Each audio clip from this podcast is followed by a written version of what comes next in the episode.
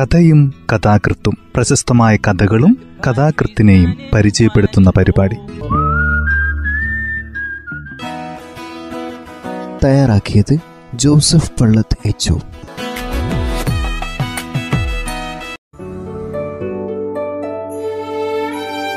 കഥയും കഥാകൃത്തും എന്ന ഈ പരിപാടിയിൽ ഇന്ന് യു കെ കുമാരന്റെ പ്രിയപ്പെട്ട അരവിയേട്ടൻ എന്ന ചെറുകഥയാണ് പരിചയപ്പെടുത്തുന്നത്.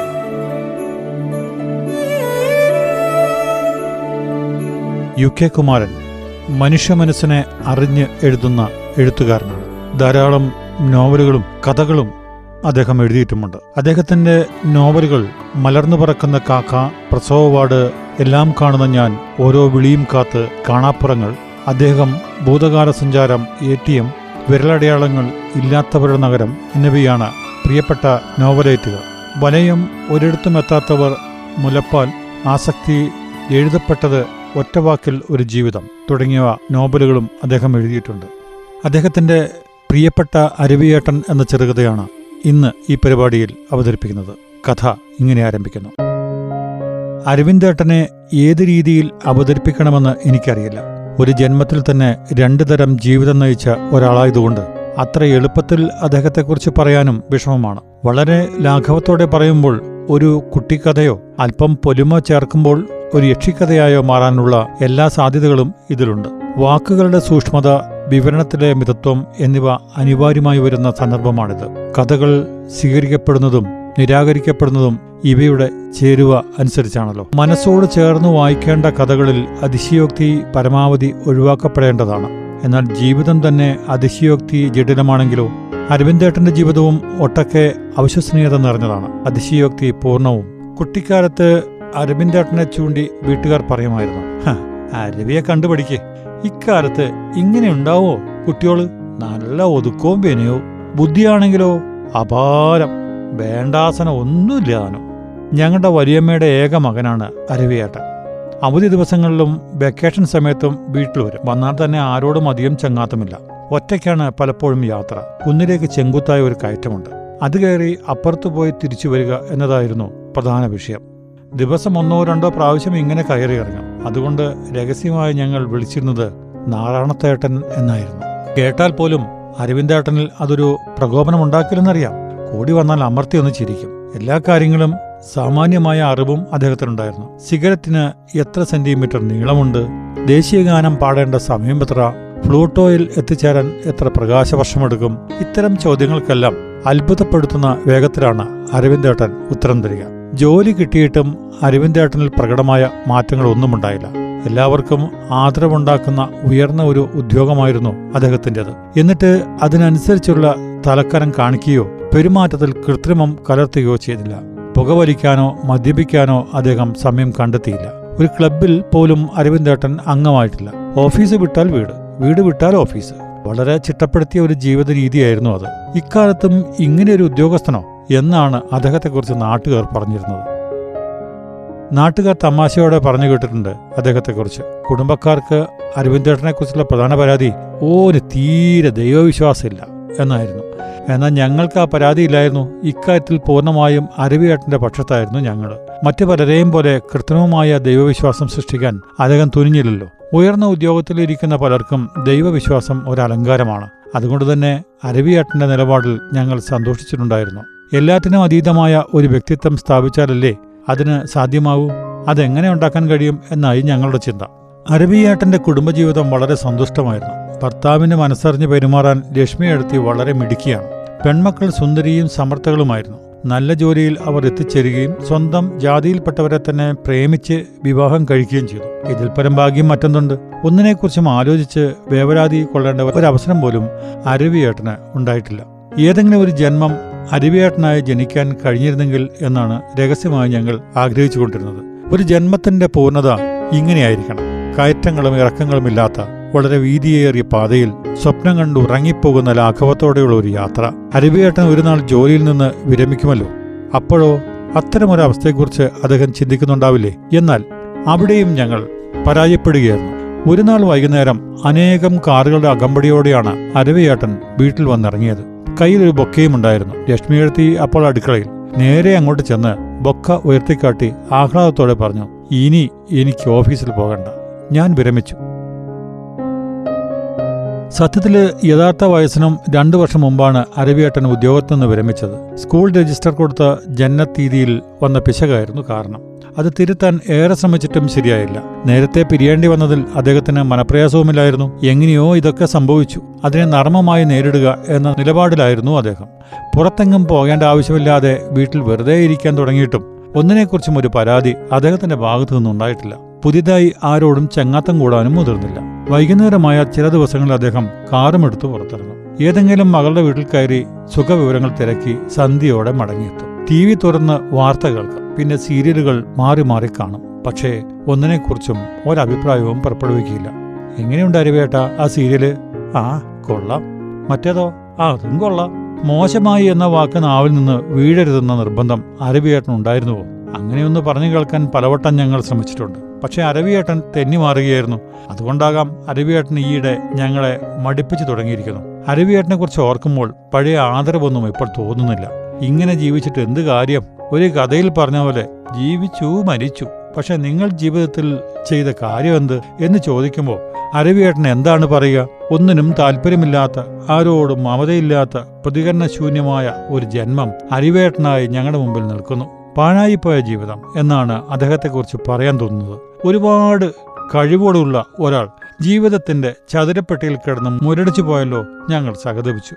കുടുംബത്തിലും അരവിയേട്ടൻ ഇപ്പോൾ ഒരു സംസാര വിഷയമേ അല്ല. എന്ത് നടക്കുമ്പോഴും നമുക്ക് അരവിന്ദനോട് അഭിപ്രായം ചോദിക്കാം എന്നൊരു അവസാന വാക്കുണ്ടായിരുന്നു. അതുകൂടി കേൾക്കാതായിരിക്കുന്നു. നാട്ടിൽ ചെല്ലുമ്പോഴൊക്കെ അരവിയേട്ടന്റെ വീട്ടിൽ ഞങ്ങൾ പോകാറുണ്ടായിരുന്നു. അരവിയേട്ടൻ ആറ്റിക്കുറുക്കി എന്തെങ്കിലും പറയും. അതിൽ പൊരുളൊന്നും ഉണ്ടാകാറില്ല. ലക്ഷ്മി ഏടത്തിയുടെ സംസാരം മറിച്ചാണ് അടുക്കും ചിട്ടയുമില്ലാത്ത അത് കേട്ടിരിക്കാൻ ഏറെ സുഖം. ഏങ്കോണിച്ച് നിറഞ്ഞ വർത്തമാനത്തിനിടയിൽ ഒരുപാട് കുസൃതിയും മുനകളും ഉണ്ടായിരിക്കും. വാക്കുകൾക്കിടയിൽ നിന്ന് പലതും വായിച്ചെടുക്കാനും കഴിയും. അന്ന് വീട്ടിൽ ചെന്ന് കയറിയ ഉടനെ ശ്രദ്ധയിൽപ്പെട്ടത് ഡ്രോയിങ് റൂമിലെ ടീപ്പോയുടെ അരികോട് ചേർന്ന് കിടക്കുന്ന ഒരു സിഗരറ്റ് കുറ്റിയാണ്. ഇതെങ്ങനെ ഇവിടെ? ഡ്രോയിങ് റൂമിൽ ഒരു പൊടി കിടക്കുന്നത് പോലും അരവിയേട്ടന് ഇഷ്ടമായിരുന്നില്ല.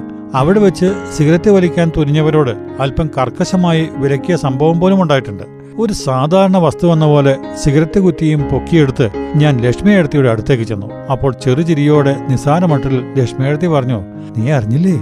വിശേഷം നിന്റെ അരവിന്ദേട്ടൻ ഒരാണായിരിക്കുന്നു. മൂപ്പരെ സിഗരറ്റ് വലിച്ചു പഠിക്കുന്നു. ഈ വയസ്സുകാലത്തോ. സിഗരറ്റ് വലിക്കണ്ടോ? പ്രായവ്യത്യാസം. സംശയമുണ്ടെങ്കിൽ നീ അരവിയേട്ടനോട് ചോദിക്കേ. അരവിയേട്ടന്റെ മുറിയിലെ മേശപ്പുറത്ത് സിഗരറ്റ് പാക്കറ്റുകൾ നിരത്തി വെച്ചിരിക്കുന്നു. എന്റെ നോട്ടത്തിലെ ധ്വനി തിരിച്ചറിഞ്ഞിട്ടാകാം. അദ്ദേഹം തെല്ല് ജാള്യതയോടെ ചിരിച്ചുകൊണ്ട് പറഞ്ഞു ഇനി എന്തിനാ മടിക്കുന്നത്? മക്കളെ രണ്ടിനെയും കെട്ടിച്ചുവിട്ടു സ്വസ്ഥം ഗ്രഹജീവിതം യാതൊരു ആലട്ടിലുമില്ല അതുകൊണ്ട് ജീവിതം കുറച്ചൊക്കെ ആസ്വദിക്കുന്നതിൽ എന്താ തെറ്റ്? മാത്രമല്ല ഇതൊന്നുമില്ലാതെ മേലോട്ട് ചെല്ലുമ്പോൾ മൂപ്പര് ചില ചോദ്യങ്ങൾ ചോദിക്കും. അന്നേരം ഉത്തരം പറയാൻ കഴിഞ്ഞില്ലെങ്കിൽ കുറച്ചിലാവൂലേ? അരവിയേട്ടന മറുപടിയേക്കാൾ എന്നെ വിസ്മയപ്പെടുത്തിയത് അദ്ദേഹത്തിന്റെ നീളൻ സംസാരമായിരുന്നു. വാക്കുകളെ ഇത്രയധികം നീട്ടിപ്പൊലിപ്പിക്കുവാൻ അരവിയേട്ടനെ എങ്ങനെ കഴിഞ്ഞു? ഉത്സവകാലത്ത് ഞാൻ രണ്ടോ മൂന്നോ ദിവസം വീട്ടിൽ തങ്ങാറുണ്ട്. ഉത്സവം കൊടിയേറിയ അമ്പലമുറ്റത്തൂടെ വെറുതെ നടക്കുക ആൽത്തറയിലിരുന്ന് പഞ്ചവാദ്യം കേൾക്കുക വയൽപരമ്പുകളിലൂടെ ഇളനീർക്കുലകളുമായി വരുന്ന വരവുകൾ ആസ്വദിക്കുക രാത്രി ആനകളുടെ അകമ്പടിയോടെ തിടമ്പുമായി നടയിറങ്ങി വരുന്ന പ്രഭാപൂർണമായ എഴുന്നള്ളത്തിന്റെ മേളങ്ങളിലേക്ക് ഇറങ്ങിച്ചെല്ലുക തുടങ്ങിയവ എല്ലാ വർഷവും ആവർത്തിക്കപ്പെടുന്ന ഗൃഹാതുരതകളായിരുന്നു. ചെട്ടിത്തറയിൽ അമ്പലത്തിലേക്ക് തിരിയുന്ന വളവിൽ നിൽക്കെ അപ്പുറത്തെവിടെയോ ചെണ്ടമേളം കേട്ടു. പിന്നെ ആർപ്പവിളികൾ ഇളനീർ വരവ് വന്നുകൊണ്ടിരിക്കുന്നു. വേണ്ടെന്ന് വിലക്കിയിട്ടും അപ്പോൾ എന്റെ മനസ്സിലും ആർപ്പവിളി ഉയർന്നു. നടനടോ നട മുമ്പത്ര ഉച്ചത്തിൽ വിളിച്ചിരിക്കുന്നു. വളവ് കഴിഞ്ഞ് ആൾക്കൂട്ടം എന്റെ മുമ്പിൽ പ്രത്യക്ഷപ്പെട്ടു. ഭൂതകാല കൗതുകത്തോടെ ഞാൻ അരികിലേക്ക് നോക്കി. തോളിൽ ഇളനീർക്കൊലകൾ ചുമന്നിരിക്കുന്ന കുട്ടികൾ ഒന്ന് രണ്ട് കോമരക്കാർ എല്ലാവരും താളം ചവിട്ടി ആർപ്പ് വിളിച്ച് മുന്നോട്ട് നീങ്ങുന്നു. പെട്ടെന്ന് എന്റെ കണ്ണുകൾ എന്തിലോ ഉടക്കി. പിന്നെ അവിശ്വസനതയോടെ ഞാൻ അവിടേക്ക് തറപ്പിച്ചു നോക്കി. മുന്നിൽ അരുവിയേട്ടൻ.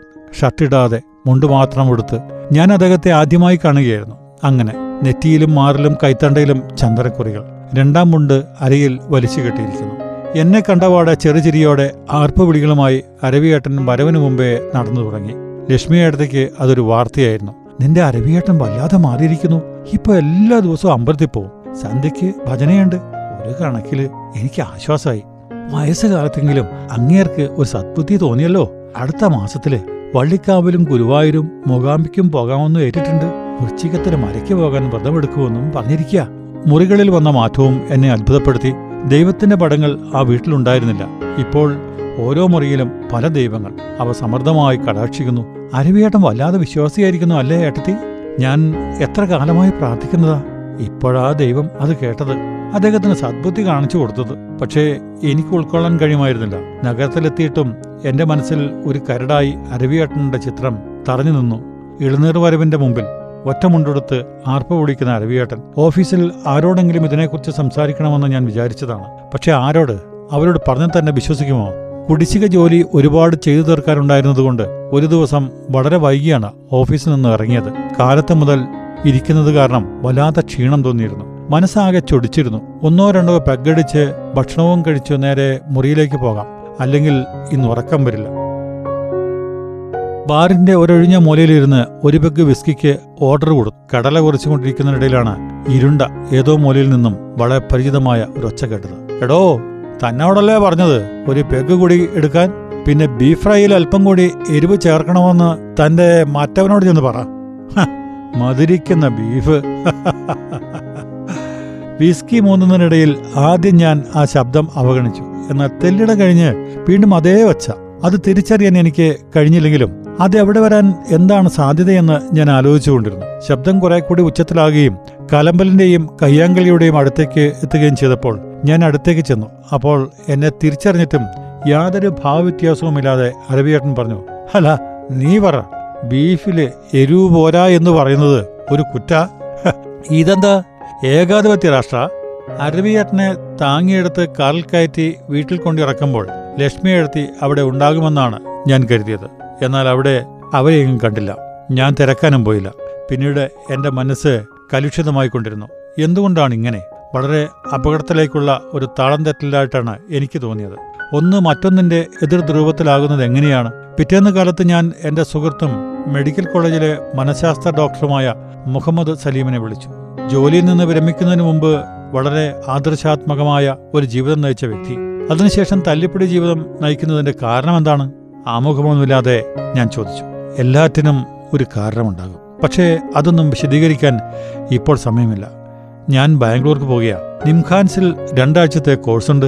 അത് കഴിഞ്ഞ് നമുക്ക് എന്തെങ്കിലും ചെയ്യാം. അതുപോലെ ഇഷ്ടം തല്ലിപ്പിടി ജീവിതം തുടരട്ടെ. ഇതാ ഇന്നലെ ഹോട്ടലിൽ ഔദ്യോഗിക കോൺഫറൻസ് കഴിഞ്ഞു വരുമ്പോൾ എതിരെ വന്ന റിസപ്ഷനിസ്റ്റ് രഘു എന്നോട് പറഞ്ഞു നിങ്ങളുടെ അരവിയേട്ടനോടല്ലോ ഇവിടെ നാനൂറ്റി മൂന്നിൽ ഇന്ന് കാലത്ത് മുറിയെടുത്തത്. എനിക്കത് വിശ്വസിക്കാൻ തോന്നിയില്ല. അരവിയേട്ടൻ എന്തിനാണ് ഇവിടെ വന്ന് മുറിയെടുത്തത്? മുറിയുടെ വാതിലിൽ മുട്ടി വിളിച്ചിട്ടും തുറക്കാൻ ഏറെ വൈകി. ഒരു ലുങ്കി മാത്രം വാരിച്ചുറ്റിയാണ് അരവിയേട്ടൻ മുറി തുറന്നത്. മുഖത്ത് ഒരുതരം അശാന്തി. അരവിയേട്ടൻ എന്തിനാ മുറിയെടുത്തത്? വീട്ടിലിരുന്നപ്പോൾ ബോർ തോന്നി.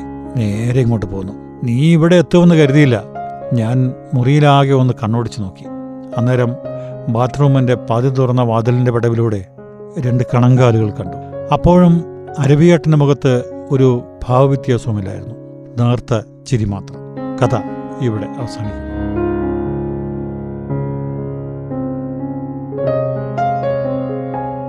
മനുഷ്യജീവിതത്തിന്റെ വിവിധങ്ങളായ മുഹൂർത്തങ്ങളാണ് യു കെ കുമാരൻ തന്റെ കഥകളിലൂടെ അവതരിപ്പിക്കുന്നത്. ഓരോ കഥകളും മനുഷ്യന്റെ ഓരോ അവതാരങ്ങളാണ്. മനുഷ്യജീവിതത്തിന്റെ ഓരോ മുഖങ്ങളാണ്. അതിനെ അപ്പാടെ വരച്ചു വെക്കാൻ യു കെ കുമാറിനുള്ള കഴിവ് അപാരം തന്നെയാണ്. തയ്യാറാക്കിയത് ജോസഫ് പള്ളത്ത് എച്ച്